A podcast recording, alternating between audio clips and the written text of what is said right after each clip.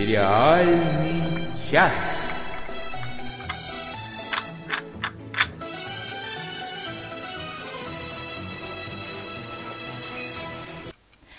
Здравствуйте, дорогие друзья!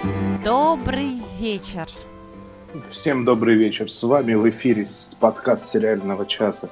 Сегодня мы даже собрались, мы не прогуливаем. Сегодня с нами наша хорошистка, или, может, уже отличница, Надя Сташина, которая дольше всех не отпрашивалась. Mm. Сегодня с нами, к сожалению, нету Оли э, Бойко, которая сейчас садится в самолет и посылает нам лучи удачи, а мы ей тоже лучи добра и поддержки в ответ отсылаем. Да, Олечка, и... мы тебя любим, скучаем и думаем о тебе.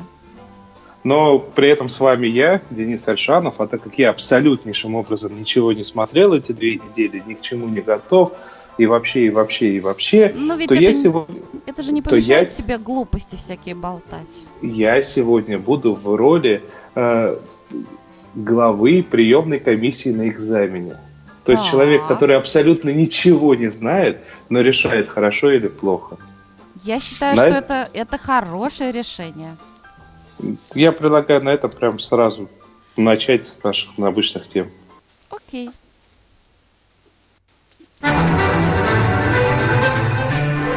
Сериальные новости. Итак, начинаем мы с новостей, как обычно, да? Сейчас узнаем, про что же я собиралась вам рассказать. Итак, Сара Гадден, звезда сериалов 11, 22, 63 и сериала «Она же Грейс». Это два сериала, если что, всего лишь. Действительно так.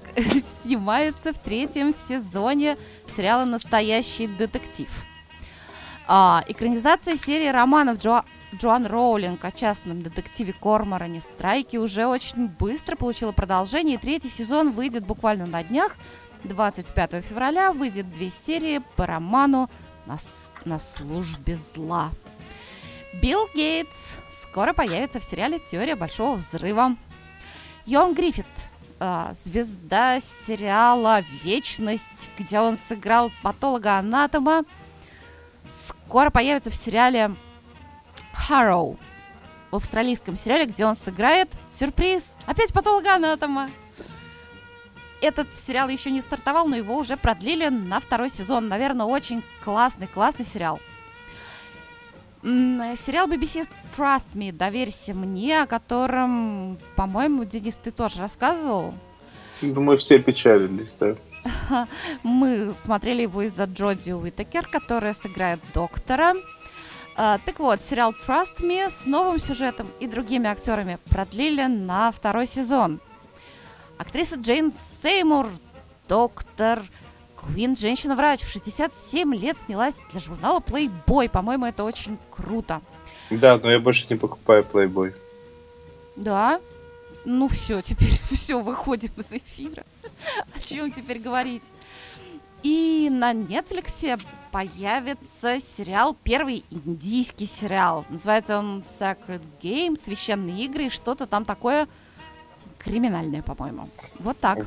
Вот, прям даже не отходя от Netflix, они буквально два или три дня тому назад опубликовали список того, что у них появится в марте. И он настолько длинный и большой, что я, пробежав по нему глазами, заметил только Джессику Джонс. И дальше такой, ой, надо будет сегодня, сразу после эфира, опубликовать у нас на сайте. На том сайте, где у нас уже, кстати, опубликованы результаты домашнего задания которые давали недели три тому назад или четыре, я уже не помню, я уже запутался. Да, Денис, Но... кстати, работает над нашим сайтом и будет продолжать работать. Вот. вот. мы уже сколотили банду по результатам домашнего задания. Нужно было придумать хорошее, очень красивое ограбление. И все результаты уже опубликованы на нашем сайте tvaur.ru. Угу. Вот если вы хотите найти вдохновление для своего гениальнейшего ограбления, идите туда, читайте. Там все подробно. Только Но... никому не рассказывайте, это все наша да, тайна. Да. Но это, это и последняя новость. Э, ну, помимо того, что мы скоро ограбим, мы получим 25,5 миллиарда евро. Дисней э, запустили в производство новый новое шоу с маппетами. Э, пока вообще ничего не известно. Единственное, что известно, что они это делают для своего будущего стримингового сервиса, который тоже должны скоро запустить. И, наверное, ждем. Не знаю. Маппет это круто. Ну. Денис тебе пишет, что сайт стал лучше. Спасибо, Лео. Денис очень старался. Ну, а мы переходим к нашей следующей рубрике. А какая она интересна? А вот. Долгожданная.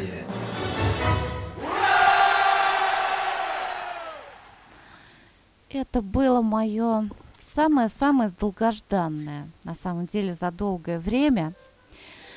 Вы знаете, друзья, как же я люблю сериал «Моцарт в джунглях».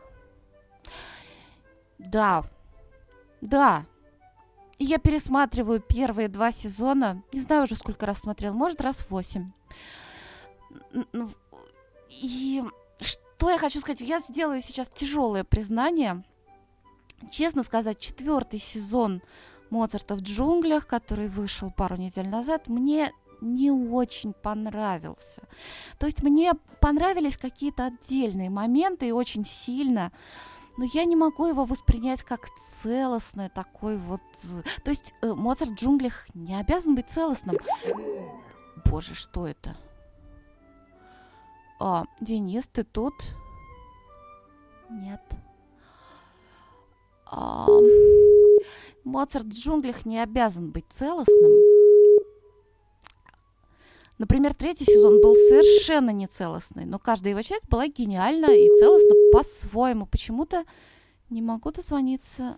Денис, ты тут? Я вернулся. Да, Супер. скайп предательски подвел, но я с вами. Да. Денис у нас Карлсон, который живет на крыше. На крыше не очень хорошо работает Wi-Fi. Нет, это скайп. Да, ну ладно, значит, на крыше плохо работает скайп. Итак, а, четвертый сезон у нас начался с любовной истории, которая ужасно неубедительная. То есть Гаэль Гарсия Берналь делает все, что может. Он, он всегда прекрасен, он вообще гениальный актер. Лола Кёрк, я не знаю, то ли она просто страшно мне такое сказать, то ли она не очень хорошая актриса, то ли у нее какая-то очень личная неприязнь к потерпевшему. Ну, то есть вообще. Ну, то есть вообще никакой химии. То есть вся химия этой, э, этого романа, она ушла как-то в постер. Я вообще в этот роман не поверила на экране. И, и он вообще какой-то... И сценарно он какой-то странный. Я вообще не поняла, что этих людей объединяло, что там потом у них случилось. Все мне показалось надуманным нелогичным и каким-то притянутым за уши. Мне прям, слушайте, мне больно это говорить, но мне кажется, что четвертый сезон намного хуже предыдущих. Вот так. ну, мне того, кажется, еще в третьем начали притягивать за уши немного ничего отношений. Ничего подобного. Ничего ну, подобного. Ну, натягивать слегка, ну, скажем хорошо, так. Ну, хорошо, ну просто ну, можно было как-то это в четвертом сезоне разрешить так, чтобы было ничего не притянуто. Но четвертый сезон во многих отношениях еще меня напряг. Например, там был конкурс дирижеров, в котором участвовали актеры с зажатыми плечами, с зажатыми кистями рук. Ну, вот почему Галь Гарсия Берналь дирижирует, вообще вау, как будто он правда дирижер. Малкольм Макдауэлл тоже классный дирижер. Ну, потому что они такие, они актеры первой величины.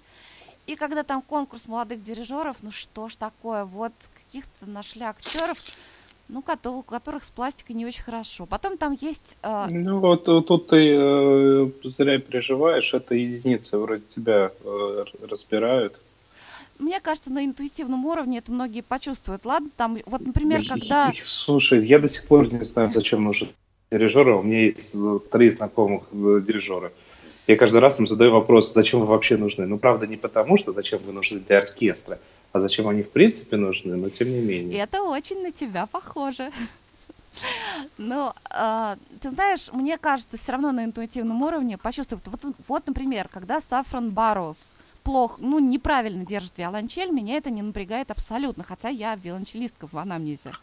это мне не портит восприятие. А вот эти деревянные плечи-руки, что-то вот в этом не так. Вот, ну давайте я вам расскажу все-таки о хорошем. Там много всего прекрасного.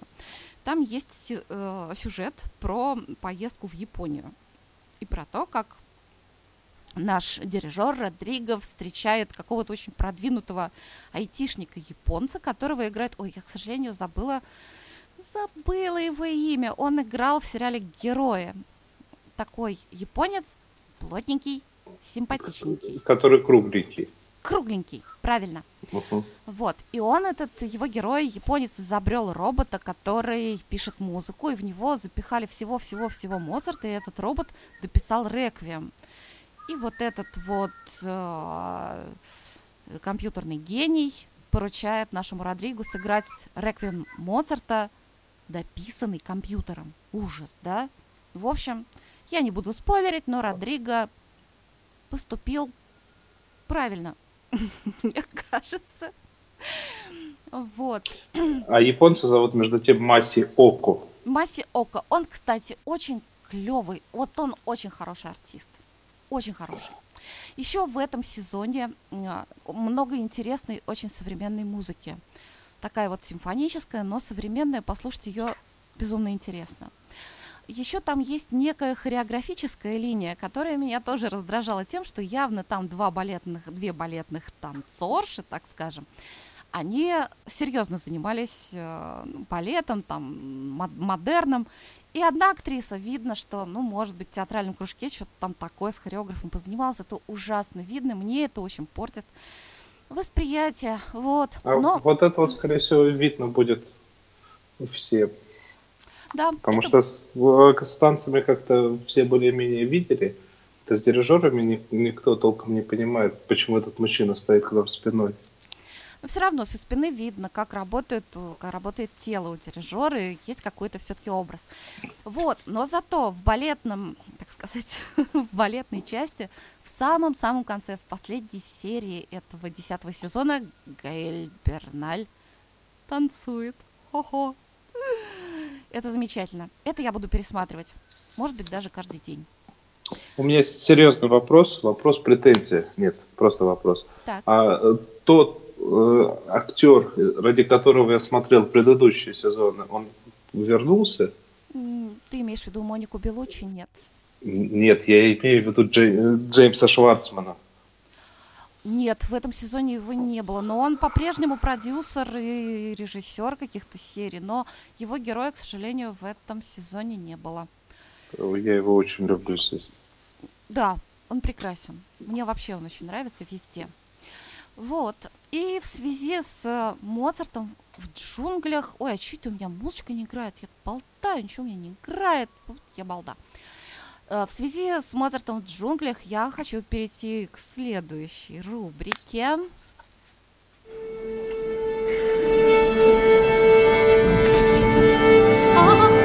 Сейчас спою.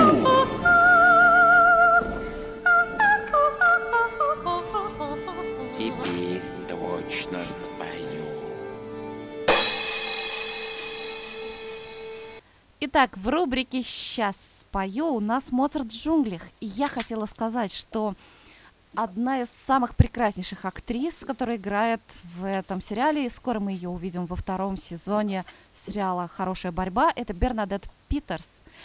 А, кто не знает, она абсолютно профессиональная певица с прекрасным поставленным голосом, очень известная. Она выступает на Бродвее с поет абсолютно профессионально, поет все что угодно, мюзиклы, джаз.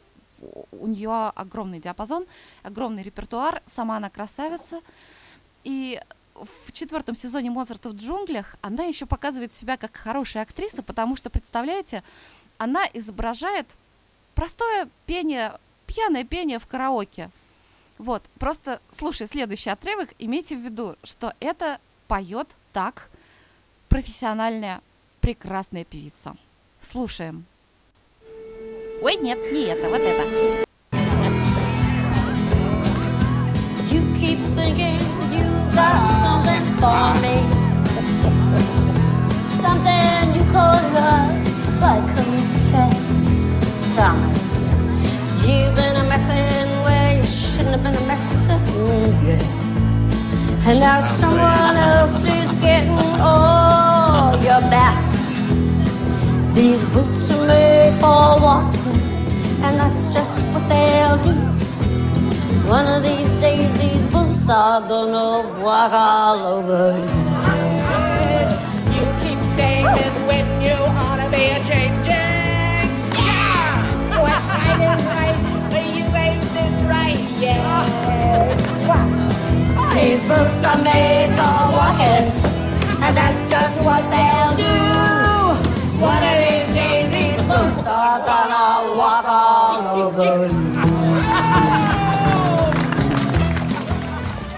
Вот так, друзья. Я вас уверяю, что профессиональному певцу очень сложно петь фальшиво, а тем более слегка фальшиво. Бернадет Питерс, я снимаю перед ней шляпу. Мы тем временем переходим к следующей рубрике. Письма в редакцию. Нам пишут, пишут в нашем чате. Настя Попова пишет. Надюша, огромное спасибо за мушкетеров. Капальди, как всегда, the best. На здоровье, Настюша. Лео Там пишет. кроме Капальди ничего не было. Ну, в общем, да. Нет, там, там был, там был, там был э, Том Бёрк, который играл Атоса. Он прекрасен. Я гетеросексуален. Да неужели? Ты что Да. такое, ты такое говоришь? Ты что такое говоришь?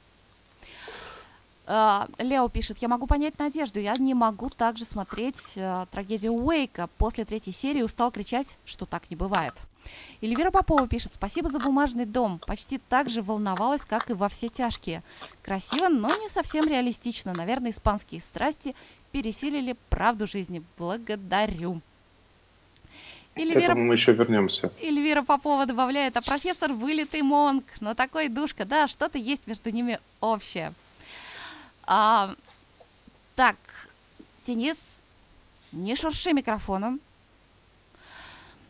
И к нам пришло в пи- письмо в редакцию, звуковое письмо от Анны Мендлин. Она рассказывает о сериале «Шетланд». И когда я начала подбирать картинки к этому сериалу, передо мной открылась какая-то, ну, невозможная красота. Вот если вы наберете в интернете «Шетланд», не набирая слово «сериал», вам откроются такие красоты Шотландии. И еще пони в свитерках. Почему-то, почему-то по запросу Шетланд выпадают пони в свитерках. Итак, давайте послушаем Анду Медлен. Мне лично уже хочется этот сериал посмотреть. Привет, это Аня Мендлина вам звонит со звуковым письмом для любителей всего английского, всего детективного и всего имеющего отношение к BBC. А, Я посмотрела тут на Netflix сериал под названием «Шетланд».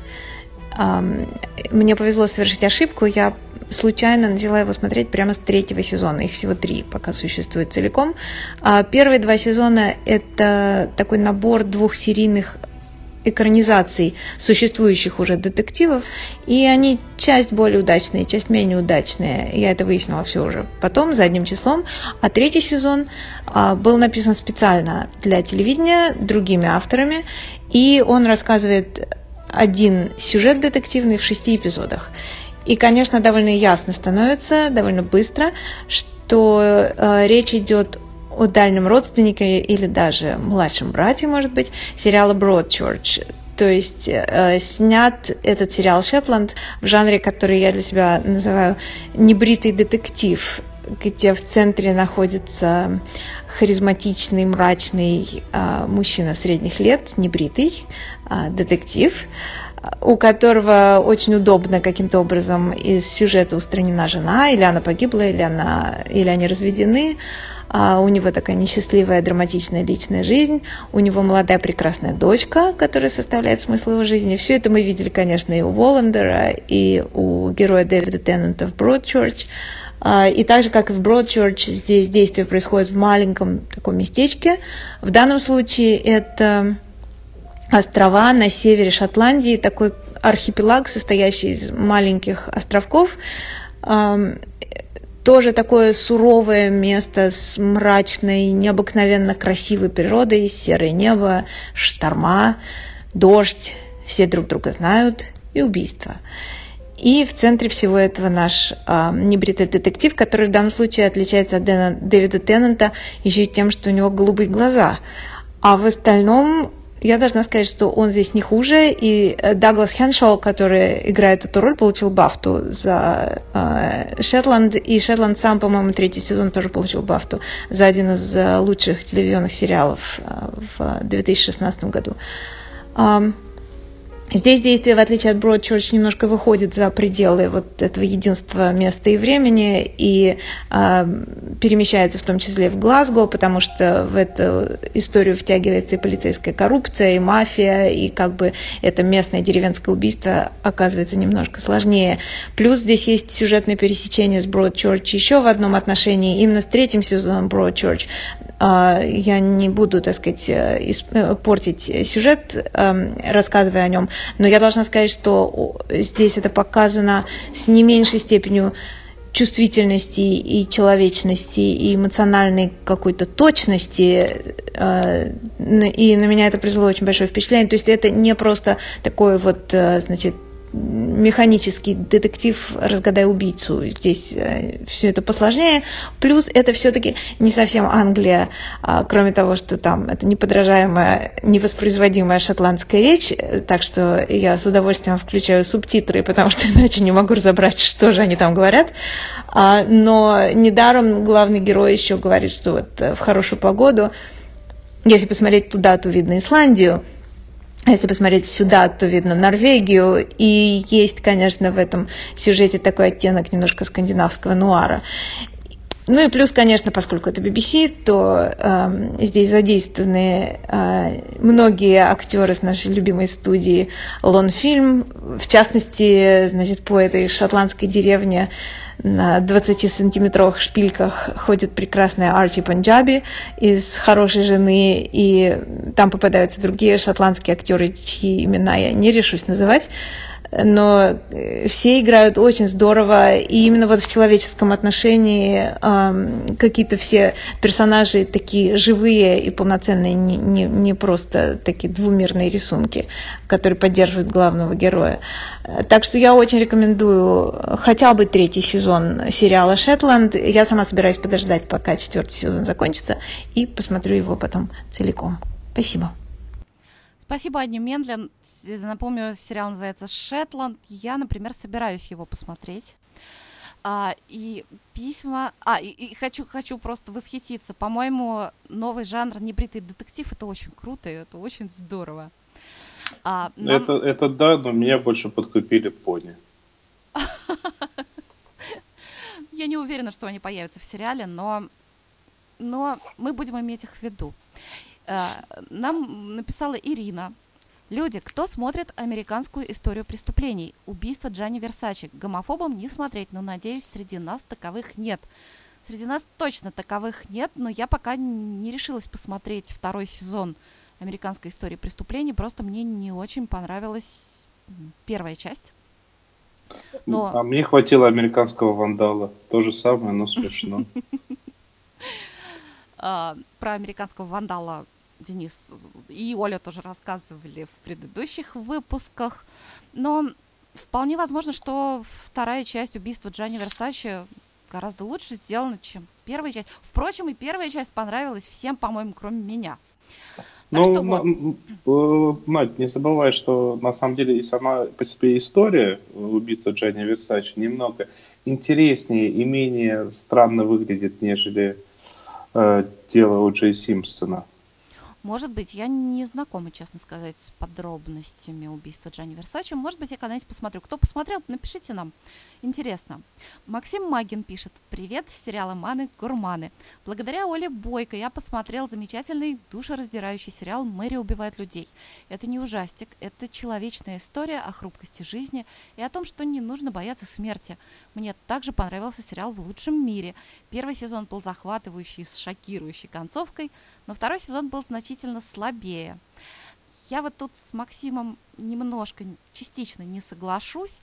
Я скажу так, что второй сезон был не хуже, может быть, где-то даже местами лучше, чем первый сезон, на мой взгляд. Но концовка у него вообще какая-то никакая смазанная, просто закончили сезон на полуслове. Конечно, первый сезон закончился более ярко.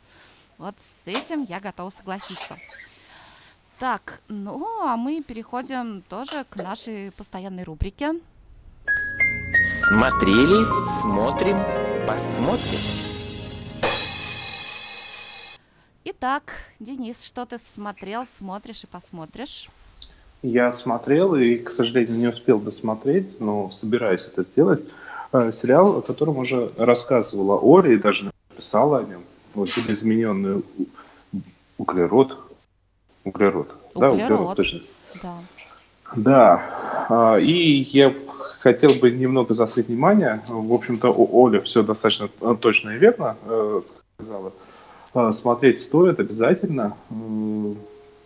Но я хотел бы заострить внимание несколько на другом аспекте. А, Я же как человек из этой самой индустрии компьютерной, я как человек из этой, из этой тусовки еще с мохнатых лет, для меня киберпанк э, не пустой звук, и я с этим рос, жил всегда. То есть для меня Джонни Мнемоник один из первых фильмов, который, про который я сказал «Вах!». И вот современный киберпанк не работает. Вот, к сожалению, не работает. Сериал сам по себе замечательный, история замечательная. Но современный киберпанк не работает, потому что мы сейчас живем в мире победивших компьютеров, ну, точнее, у, у нас у всех компьютеры, уже нет людей без компьютера при себе, без компьютера при себе. Мы э, живем в мире, где Есть. нету знаний. Ну, их единицы, скажем так. Ну Хорошо, да. не, бу- не буду обобщать, но их единицы. Мы живем в мире, где практически нету знаний в головах. Только те знания, которые тебе постоянно нужны в головах. То есть мы уже в этом мире живем, и мы видим, что этот мир на самом деле не изменился. Поэтому э, постепенно, с каждым годом, киберпанковские фильмы и сериалы уже не так сильно восхищают и радуют. А, а еще если посмотреть на этот самый видоизмененный углерод, то это абсолютно э, история компьютерщика, системного администратора, э, про бэкап. Если кто не знает, бэкап это архив. А Я По вас- думала, по- я- мне послышалось сначала про быка. Мне для... Для меня это примерно одно и то же. Нет, бэкап это архив. Соответственно, э, это абсолютно история про компьютерщиков, потому что и тут есть и бэкапы, и хранение бэкапов вне помещения, и постоянные бэкапы, и инкрементарные бэкапы. То, то есть вот все вот те самые слова, которые есть про бэкапы, они здесь есть. И это, и это очень забавно, потому что э, сохраняется, архивируется, в общем-то, человеческая личность. И это показано достаточно забавно. А, а еще при условии, что показаны и коллизии при восстановлении, то есть, соответственно, когда из нескольких бэкапов, из нескольких архивов пытаются восстановить личность, или когда из одного архива случайно восстан... или даже не случайно восстанавливают несколько копий. И я как компьютерщик могу сказать, что это очень, это очень печальная и тяжелая ситуация в реальной жизни, особенно когда приходится из нескольких архивов восстанавливать. Либо когда ты запустил восстановление, и кто-то умный параллельно запускает второе восстановление того же самого. Э, Вот для меня этот фильм в этих аспектах, конечно, достаточно см- смешной, но смотреть надо. Вот, вот честно, смотреть надо, потому что как во времена Гибсона э, в его нейромансере, как во времена э, снятся ли андроидом электрические овцы, как в те самые старые времена, когда обо всем этом только фантазировали, э, речь в любых подобных книгах шла о трансгуманизме, и через призму вот этого видоизмененного человека пытался, автор всегда пытается исследовать человека основного, так, в общем-то, и здесь есть некоторые э, намеки, но более такие социальные уже. Более Ага. социальные, это забавно. Да, там, там есть хороший пример. Э, Я думаю, не будет особым спойлером, когда девочка, которая, к сожалению, умерла, но у нее есть сохраненная ее копия, а так как она из бедной семьи, то тело ей предоставлено по остаточному принципу. И эта семья или восьмилетней девочки, с мозгом 7 или 8-летней девочки предоставили тело, с, грубо говоря, 40-летней женщины. А, интересно. Вообще так иногда бывает и в нашем мире. А, Лео пишет, в общем, как любитель согласен с Денисом. Еще он пишет, история отличная, но герои ходульные. Может, и в этом дело тоже. И еще Лео благодарит Анну Менлен за интересный рассказ. А Настя Попова пишет, что никак не могла при просмотре этого сериала отделаться от ощущения матрицы. Вот так. А я хочу сказать, что я во всем, я вообще ничего не поняла, но во всем согласна с Денисом. Особенно печально, когда быка держат вне помещения. Да? Быка надо держ... хранить вне помещения. Это золотое правило бэкапов. Или... Вдруг что-то с помещением произойдет, а у тебя вне помещения копия. Вот. Вот я тоже так считаю.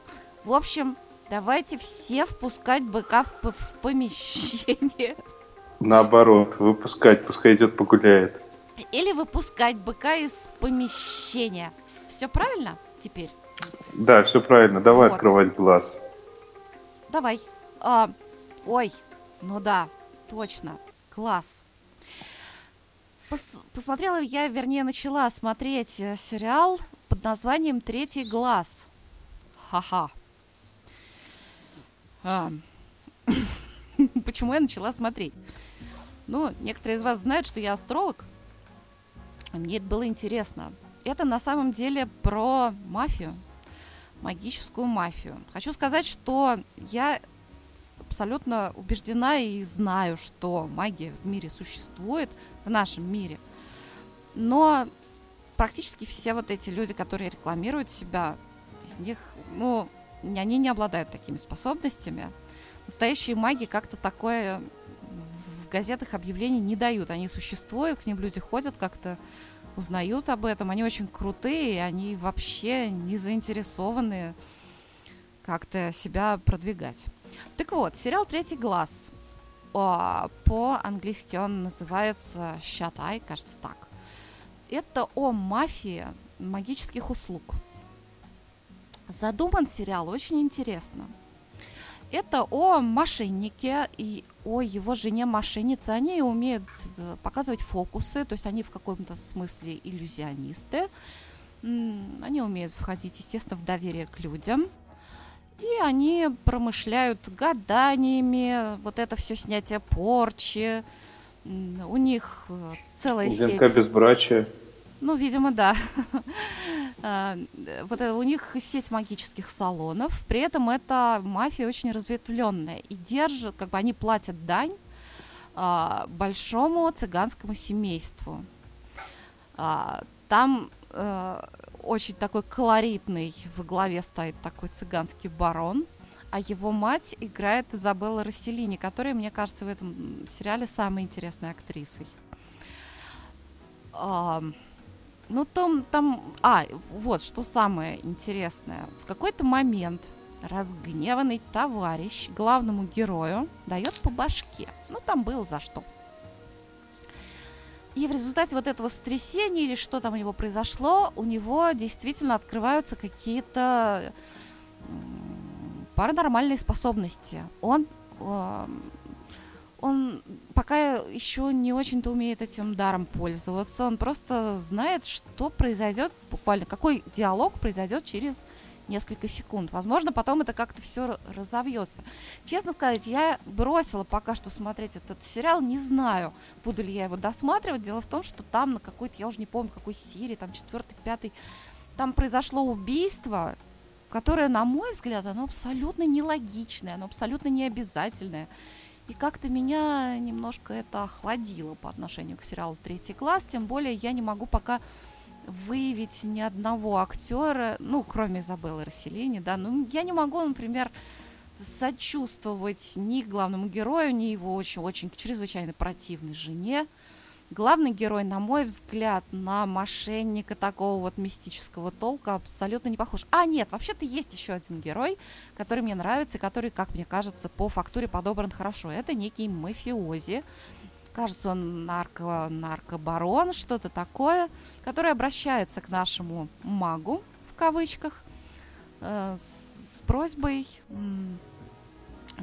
ну, в общем, у него очень болен сын, и с просьбой помочь ему. Вот, и там интересная происходит такая штука с этим сюжетом, и в результате этот мафиози становится важным действующим персонажем. Вот так. Не знаю. Если я продолжу этот сериал смотреть, я вам расскажу. В общем, он не безинтересный и интересно задумана вот эта вся магическая и мошенническая история. А, а а в роли мафии выступает телеканал ТВ-3. М, Или, или кто там? Или Да РЕН-ТВ? ладно! ТВ-3, РЕН-ТВ, они какие-то дилетанты по сравнению с тутошними. Вот так вот. Но я теперь хочу рассказать еще об одном сериале, который я стала смотреть, про который я даже сегодня вам не расскажу, понравился он мне или нет, потому что я сама еще этого не поняла. Вышло пока две серии. Стала я смотреть этот сериал, который называется Here and Now, здесь и сейчас, потому что его снял Алан Бол. Алан Бол это тот, кто снял один из первых очень талантливых сериалов, который называется Six Feet Under. Э, Клиент всегда мертв. Переводился он в России так. Это был сериал о семейном бизнесе, о похоронном агентстве. И при всем при том, что там в каждой серии кого-то хоронили, сериал этот необыкновенно жизнеутверждающий. Вот. Теперь Алан Бол снял сериал «Здесь и сейчас». Там очень интересная играет пара актеров. А, Тим Робинс, который играл в «Побеге Шоушенка», и Холли Хантер, которая звезда фильма «Пианино». А, Они играют мужа и жену, у которых несколько приемных детей. Все разной расы. А, Есть э, ну, типа китаец или вьетнамец. Я уже не помню, кто он там, но неважно. Есть чернокожая девушка. Есть, а, ой, я забыла, из Латинской Америки парень такой очень красивый. В общем, это очень такая многонациональная семья. И у всех какие-то траблсы. Вот. И почему я не, не поняла? Сериал снят очень хорошо, и актеры прекрасно играют. А, там поднимаются всякие вот такие актуальные вопросы, вот прям совсем актуальные, в основном для Америки. Вот это вот предустановленная вина белого населения, а, мультикультурность, вот это все, значит, э, всякие бесилова по поводу запрета абортов. В общем, все актуальные такие американские проблемы, они здесь поднимаются и поданы они очень нетривиальным образом.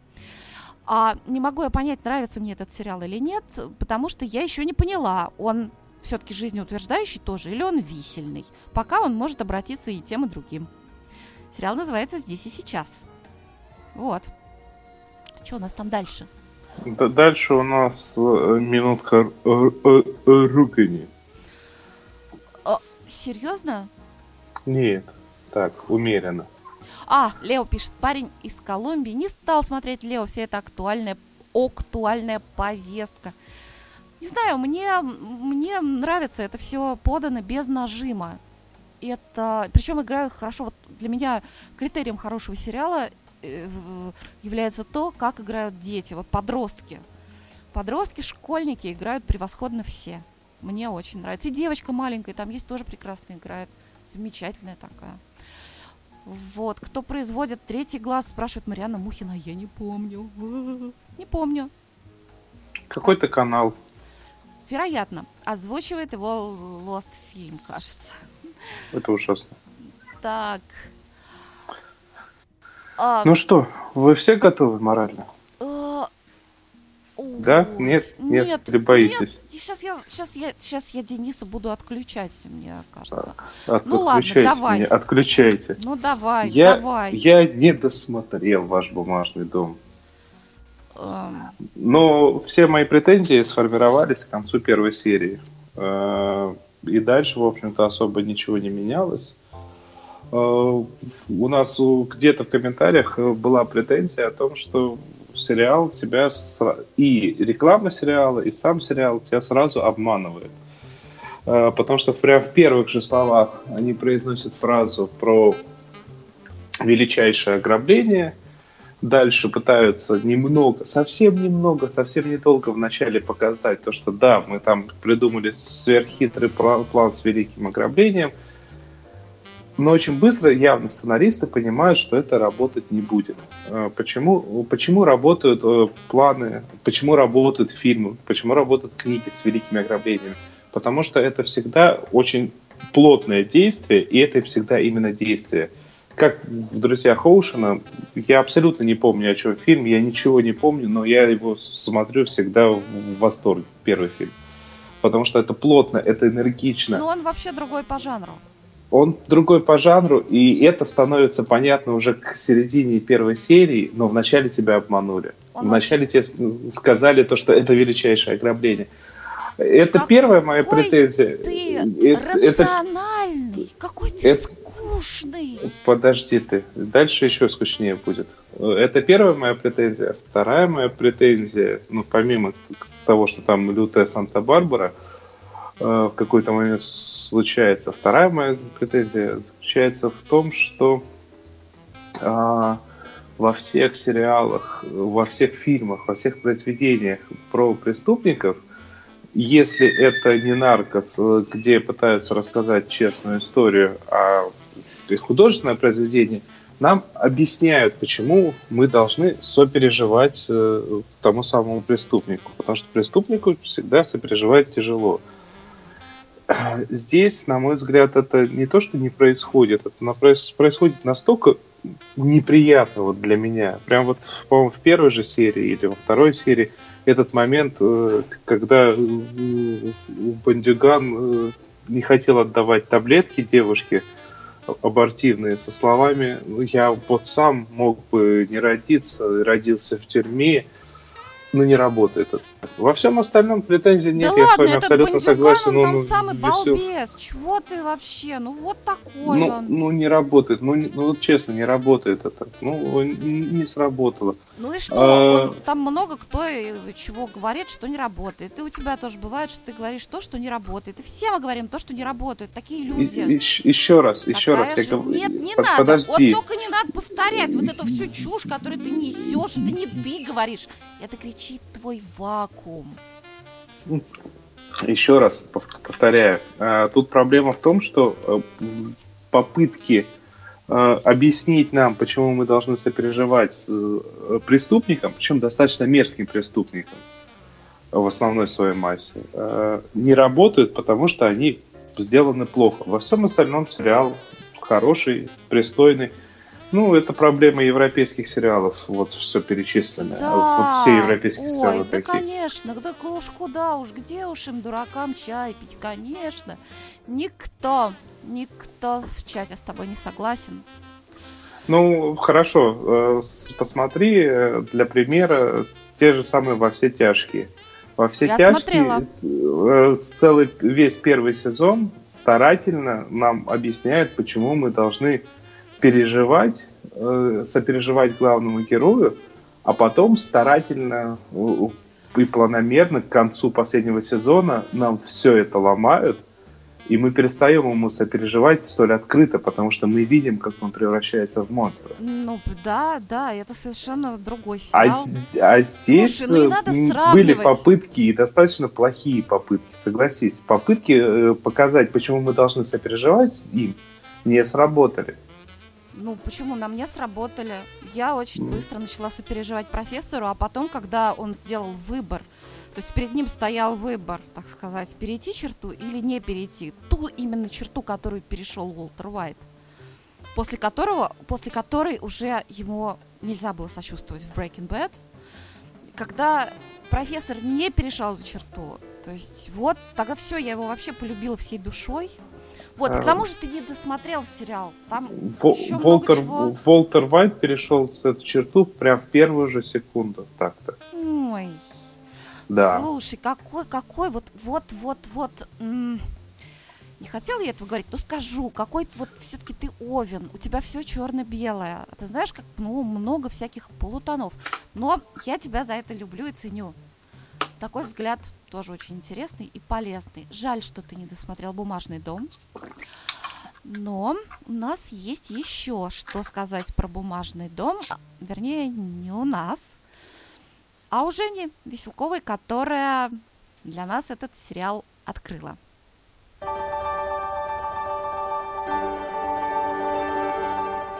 Всякая всячина. Всякая всячина. Давайте послушаем Женю. Здравствуйте, дорогие слушатели сериального часа. В прошлый раз я поделилась с вами интересными фактами и историями со съемочной площадки сериала «Бумажный дом». К сожалению, не всем удалось поделиться в предыдущем выпуске, поэтому спешу дополнить свой рассказ. Итак, факт первый. Красный цвет для оформления сериала был выбран после успеха с желтым в предыдущем проекте авторов «Визави», о котором мы тоже поговорили в прошлом выпуске. Художник-постановщик обоих сериалов рассказал, что при оформлении бумажного дома он усилил акцент на красном, запретив использовать другие так называемые первичные цвета – желтый и синий. И действительно, желтый и синий цвета в сериале практически отсутствуют, а вот красный встречается везде – от костюмов грабителей и помады Найроби до телефонов и воздушных шариков. Факт второй. Среди основных источников вдохновения создатели сериала назвали немецкий экспрессионизм и произведение Антона Павловича Чехова.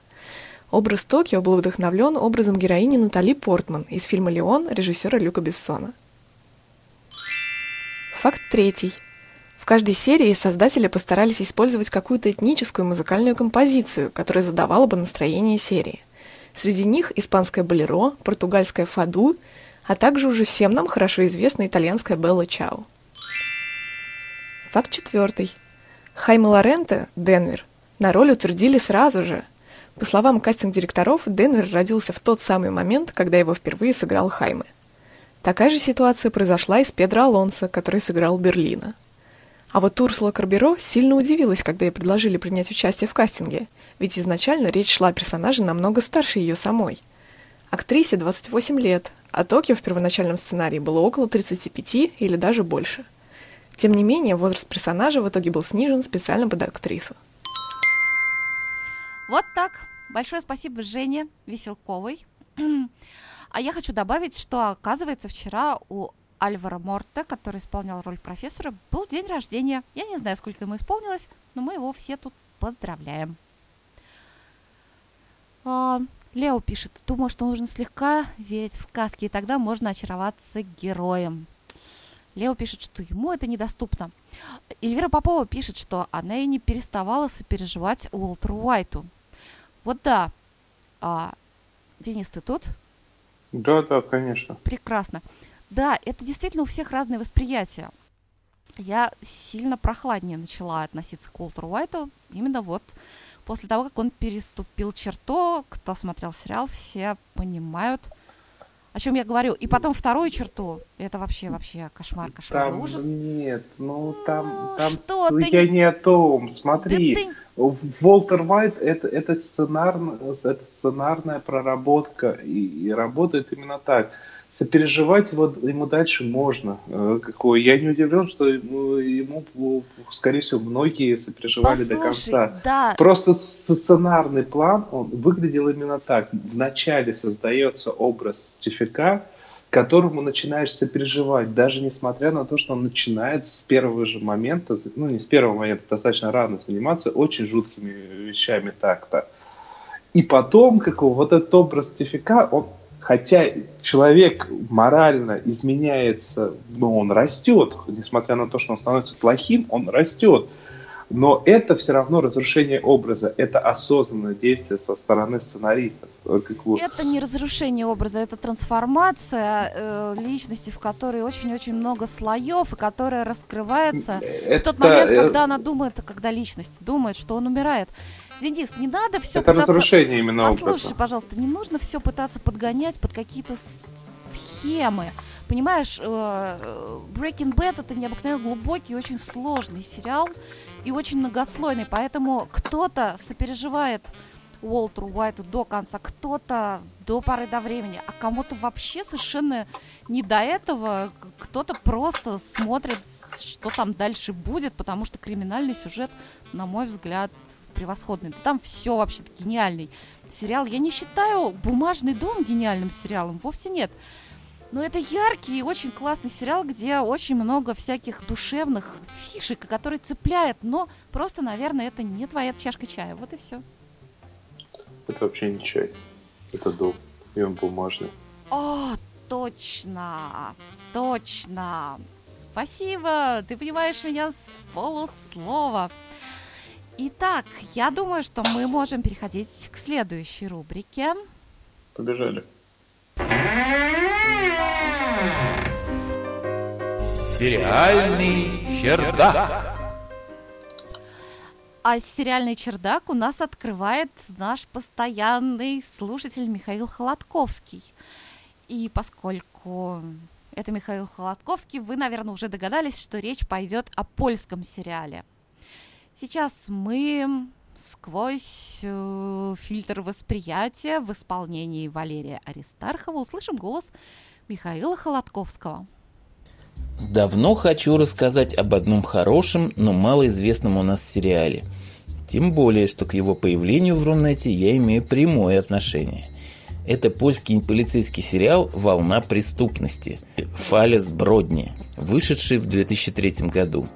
И хотя он лицензионный, по мотивам одноименного шведского сериала, в результате проект получился весьма оригинальным. Достаточно сказать, что шведы сняли один сезон, а поляки целых пять. Это история многолетнего конфликта отдела польской полиции по борьбе с организованной преступностью и русской мафией. Главный манок сериала – это яркие герои, за которых зрители вскоре начинают искренне переживать. Поэтому, разумеется, самое ценное – это актерский коллектив. Стоит перечислить главных. Мирослав Бака, его комиссар Игорь Шайбинский по прозвищу Шайба, этакий польский Бельмондо – Агнешка Вагнер – одна из самых красивых актрис Польши. Играла у Вайды, снималась в списке Шиндлера, в «Комиссаре Рексе». Вы могли ее видеть и, и в российском сериале «Несут меня кони» Владимира Мотыля. Далее. Агнешка Дыгант. Это, так сказать, польская Анастасия Заворотнюк. В том смысле, что знаменита она прежде всего своей главной ролью в польской версии американского сериала «Няня». Но если Заворотнюк в фильме «Кот апокалипсиса» в роли эдакого Бонда в юбке выглядит, мягко говоря, слабовато, то Дыгант, как оперативник по прозвищу «Черная», необычайно органично. И еще стоит упомянуть Эдварда Жентару, известного по роли Дона Руматы в немецкой киноверсии «Трудно быть богом» по Стругацким. Перехожу к сладкому, к русской теме. Надо сказать, что в создании сериала принимали участие наши кинематографисты – Одним из режиссеров был Акил Хамидов, уроженец Душанбе, выпускник операторского факультета в ГИКа. Он с 94 -го года работает в Польше и много снимает для польского ТВ. Главаря мафии сыграл Александр Домогаров, который после роли в фильме «Огнем и мечом» стал необычайно популярен в Польше. Он выучил язык, снялся в нескольких польских фильмах, играл на сцене, даже выступал как певец. Довольно неожиданно оказалось увидеть его в отрицательной роли. Кроме него ярко блеснули два актера узбека. Это Фархат Махмудов, практически повторивший тут свою роль восточного мафиоза из, из сериала «Бригада», и Саид Дашук Нигматулин, сын Талгата Нигматулина, того самого из «Пиратов 20 века». Саид снялся в роли Ихтиандр в ремейке «Человек-амфибий» 2003 года.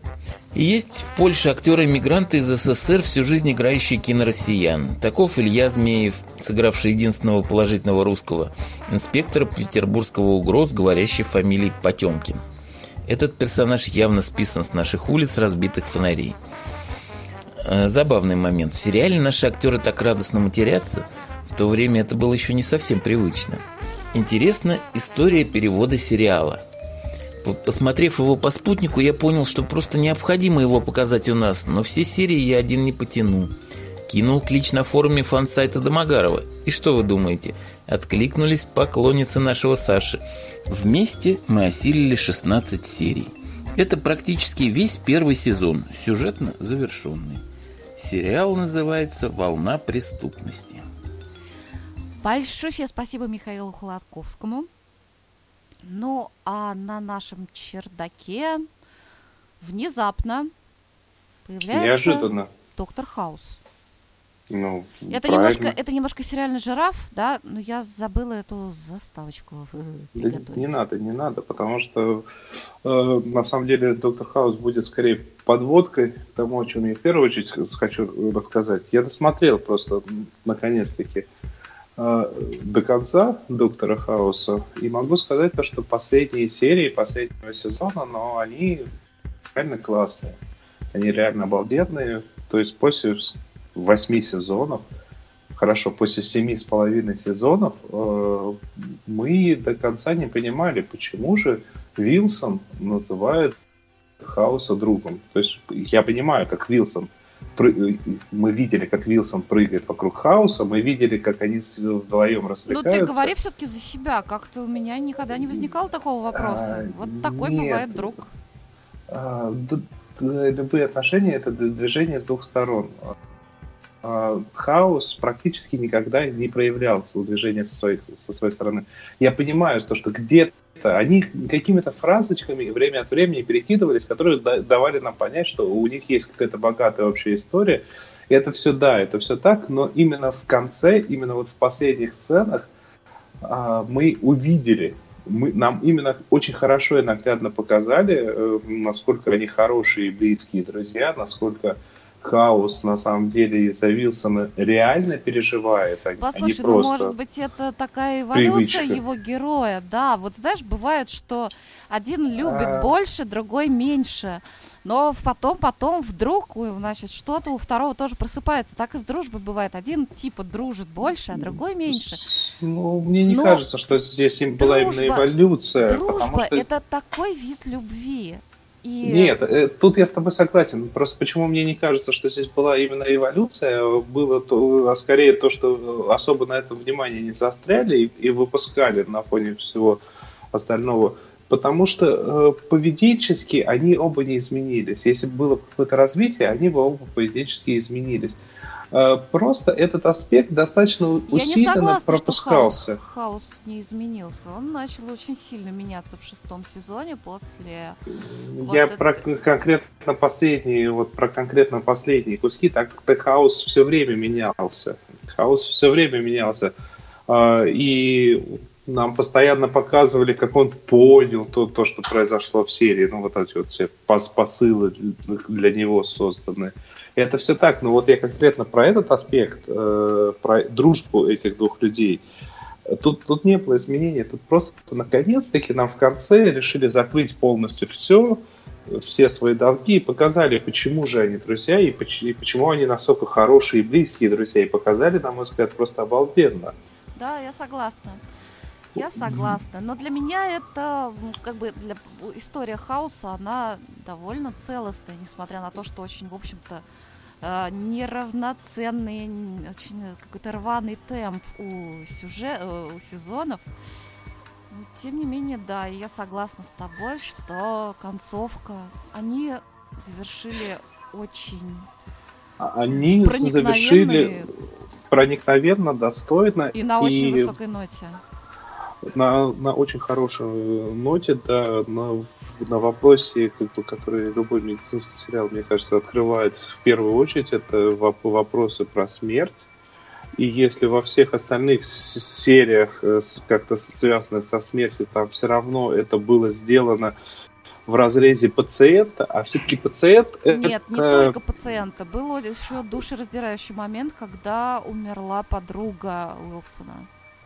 Да, был, но все равно это скорее немного параллельно развивалось. А пациент это во- вообще как бы сейчас мы все пациенты. Сейчас я скажу э, жуткую вещь: пациент это не человек.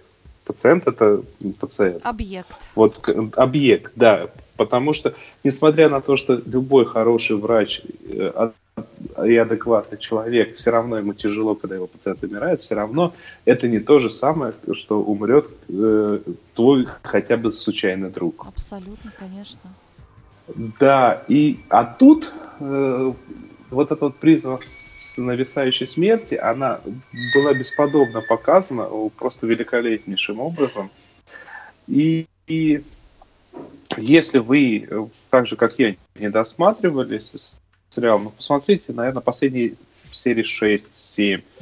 вторую половину восьмого сезона, вот посмотрите, оно того стоит, оно очень хорошо, очень достойно, очень благородно э, закрыто все, попрощались со всеми, всех показали, и ну вот, вот так надо заканчивать, а не как светлячок, который, а, мы дальше снимать не будем, сволочи.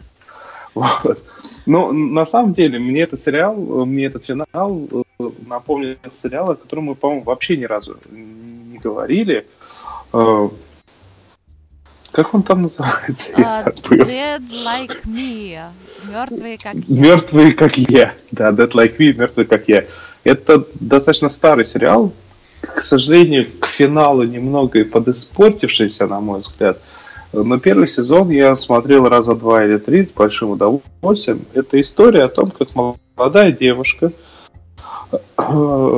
умерла, а так как она умерла там по какой-то вот э, хитрой причине ее душу после смерти, ну, какую-то вот абстрактную начинку ее, скажем так, потому что там нету никакой прямой аналогии ни к одной из религий, ее вот эту вот внутреннюю составляющую пришел собирать мужчина, ну, для которого это стало последним его делом. И, соответственно, поэтому она занимает его место. И это, в общем-то, такая история, ну, я не знаю, в духе какой-нибудь полицейской драмы, но только без расследований. То есть, э, как, как это называется, когда про производственные дела? Процесс Про процедурал. Процедурал, да. Это процедурал про группу уже умерших людей, которые ходят и забирают, ну как забирают, не забирают душу, а поз- позволяют душе уйти. А что, как То они есть- это делают? Они как-то сопровождают или что? Они э, в, в- в момент смерти э, из человека э, вываливается эта самая начинка, и, естественно, как бы этому- э, человек вообще ничего не понимает, что произошло, зачем произошло, почему произошло. А, Но он должен уйти в место, где свет. Со- соответственно, кто-то уходит прям сразу, прям выслушав, а, я все понял, и ушел. С, ке- с кем-то там в течение всей серии какие-нибудь хитрые переплетения ис- истории. И э, это достаточно любопытный, но любопытный аспект, но гораздо более любопытный аспект другой. Вот эти самые герои, э, которые забирают душу, они при этом находятся в неком подобии человеческих тел. Ну, то есть они в человеческих телах, но не в своих старых э, А в телах. каких? Не, сва- не своих старых, то есть они выглядят по-другому. Причем, что любопытно, э, та, вот та самая актриса, которая вот в первых секундах, которая умерла, которая главная героиня, она же для нас и для окружающих ее духов, она выглядит вот ровно так, как выглядела, но при этом в зеркале другое отражение. То есть она выглядит для всех по-другому. Соответственно, ее семья ее не узнает. Она пытается постоянно разобраться, что же там с ее семьей, и вот эта вот линия во- вообще бесподобная э, в этом смысле, потому что, а, например, э, до- э, не дочка, сестра младшая главной героини завела себе мертвого ворона. Как это? Ну, она принесла домой мертвого ворона в коробке, и это на самом деле очень такой трогательный момент. То есть ребенок пытается э, осознать и принять э, смерть старшей и любимой сестры. И, и ребенок достаточно сильно видоизменяется поведенчески, ну, там еще плюс возраст накладывается. Вот этот вот момент очень, очень хорошо показан. А Во всем остальном, ну, я говорю, первый сезон я пересматривал раза два или три, второй сезон я начинал и дважды бросал, потому что становилось скучновато, если честно. А, При этом, например, главной героине, несмотря на то, что вот она стала, грубо говоря, работницей в предприятии по забору душ, В то же самое время ей нужно найти работу, на которую она должна приходить и зарабатывать деньги. При всем при этом надо понимать то, что э, у нее график вот по основному ее, по основному ее месту работы, он ненормированный. Ну, не- нельзя же сказать, типа, ага, я сегодня до 6 э, э, перекладываю бумажки, а потом я могу прийти и забрать. Нет. И приходит разнарядка там в 5.43 в таком-то месте на трассе жди машину. Две машины стукиваются, и она должна забрать. То есть, ну, так- такая достаточно интересная, многоплановая, местами милая, местами забавная история. Если не смотрели, то, ну, как всегда, это тот чердак, на который очень приятно залезать. Я думаю, все на этом про этот сериал. Ну, дальше просто спойлеры реально пойдут. Не хочется. На самом деле наш сериальный час уже как бы прошел. Как ты думаешь, будем делать фильм-фильм? Давай быстро. Давай очень Ну быстро. давай тогда ты свой. Ну, Хорошо. Так, сейчас будет э, заставочка.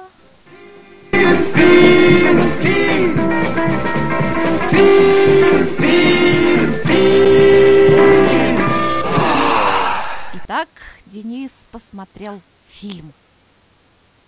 Я запрещенкой с вами сейчас поделюсь. В этих ваших интернетах появилась хорошая картинка и с хорошим звуком, даже с хорошим русским звуком, но а, фильм, который у нас запрещен.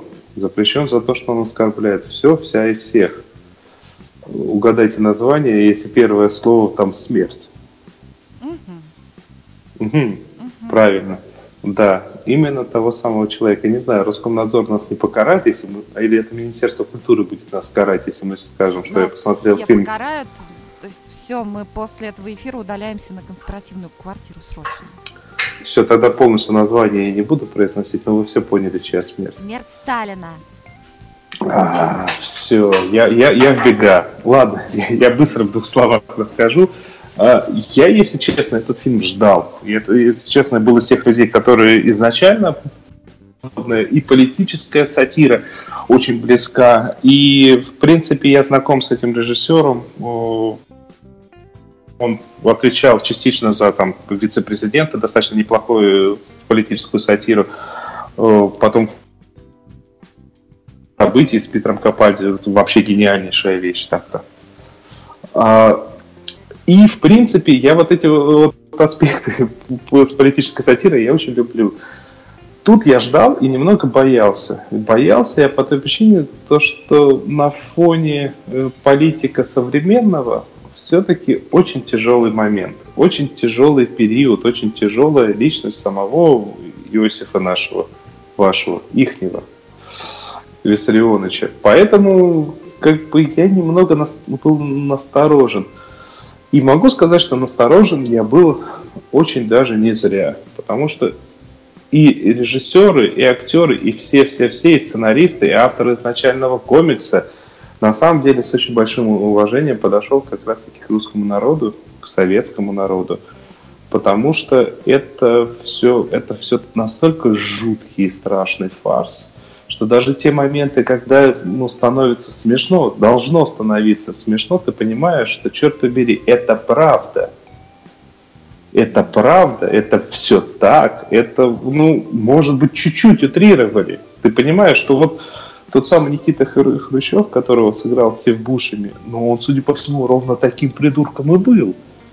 Ну И да. тем самым придурком, который пытал- попытался прибежать одним из первых к телу, чтобы, а, вдруг у меня что-то получится. И да, тут шутки все хорошие, шутки работают, но я ни разу не смог засмеяться. Я тоже много читала отзывов, что фильм просто замечательный, но только я ни разу не понял, там не поняла, почему это комедия. Я не скажу, что фильм замечательный. Это все-таки надо понимать, что это би-муви, то есть это то, что называется второй сорт. И э, это не, не говорит, что это плохой фильм, э, потому что би-муви есть много достаточно хороших. Это просто э, фильм на вполне узкую аудиторию снят, и если бы всей бы этой вакханалии бы не подняли, то эффекта Барбара Стрейзен бы не включилось бы, и никто бы об этом бы фильме не знал бы. И я бы, скорее всего, сейчас бы о нем не рассказывал, потому что ну, это был бы моя, мой личный gui- guilty pleasure, это то есть то, что посмотрел я. Я же вам не рассказывал, как я с большим удовольствием посмотрел фильм интервью с, с Франко о том, как он ездил брать интервью у этого у Ким Чен какого-то э, очередного Ина, да? Ин ведь сейчас. Э, наверное. Вот. Потому что, ну, как бы это не то место, это не то время, а тут подняли столько шума, что я посчитал, что просто обязательно нужно рассказать. Ну и плюс, на самом деле, большинство актеров, в общем-то, это актеры скорее сериальные, ну, как это со всеми фильмами такого уровня бывает. По-моему, два актера, которые как-то не сериальные, и то уже перешедшие в сериалы, это Стив Бушеми в роли Никиты Хрущева. И актер, я постоянно забываю, как его зовут. Он, он кстати, вообще обалденный тоже. Это актер, э, который играл Люциуса Малфоя, папашу Малфоя в Гарри Поттере. Он здесь сыграл фельдмаршала Жукова. Такой шикарный альфа-самец, наслаждающийся своей альфа-самцовостью. Слушай, Денис, тут спрашивают, как найти смерть Сталина в сети. А, вы знаете, я напрямую вам не скажу, что там кинозал что-то там называется источник. Но посмотрите там. Просто как бы тут поползли слухи, что на людей очень сильно наезжает за прямые ссылки и тонкие намеки. Но кинозал что-то там, посмотрите. Кинозал По слову ТВ. кинозал. Вот, да, кинозал ТВ, кинозал Ми. Кинозал.тв. Там требуется регистрация, но она очень простая. Ну да. Ну, я думаю, сейчас она везде расползется, потому что многие группы ВК э, попытались выложить, но на них наехали и потребовали, чтобы убрали. Но я подозреваю, что это А, продлится пару том, дней буквально. Кинозал, дело в том, что он заблокирован, поэтому вряд ли на них наезжают. Ну, На них наезжают, даже на заблокированные наезжают, а там тоже была информация. И там, кстати, впервые я увидел, что там в комментариях прибежали люди и начали рассказывать, это же пиратский контрафакт, как вам не стыдно? Ну, а они- все остальное там они- абсолютно легально. Это они говорят торрент-трекеру, да. Друзья, мы Да. в интересное живем время и в очень интересном месте. Да, спрашивают про диван Сталина, ну про диван, я думаю, я не смотрела диван. Я, я не смотрел и как бы и не горел желанием, потому что здесь понятно, что меня заинтересует, а то я прекрасно представляю, что это, но, ну, наверное, кто-то смотрел, но это не я. Но я, например, Хрусталев машину тоже не смотрел, потому что я очень хорошо представляю, о чем это и не хочу. Вот, друзья, ну, в общем-то, это почти все, что мы собирались сегодня рассказать. Ну, грубо говоря, да. Да, и я хочу поблагодарить Михаила Холодковского, Анну Мендлин, Женю Веселкову. Большое спасибо за то, что приняли участие в нашей программе. Мы передаем наши приветы и нашу любовь Оле Бойко. Который сейчас, скорее всего, уже в воздухе. Да, Вот. а, спасибо большое тем, кто слушал нас в прямом эфире и комментировал. Для нас это очень важно. И спасибо всем, кто нас послушает потом в записи, потому что для нас это тоже важно. И пишите нам комментарии, заходите на наш сайт, э, хвалите нас, ругайте нас. Для нас важно все. С вами были Денис Альшанов и Надя Сташина. Ура! И всем пока!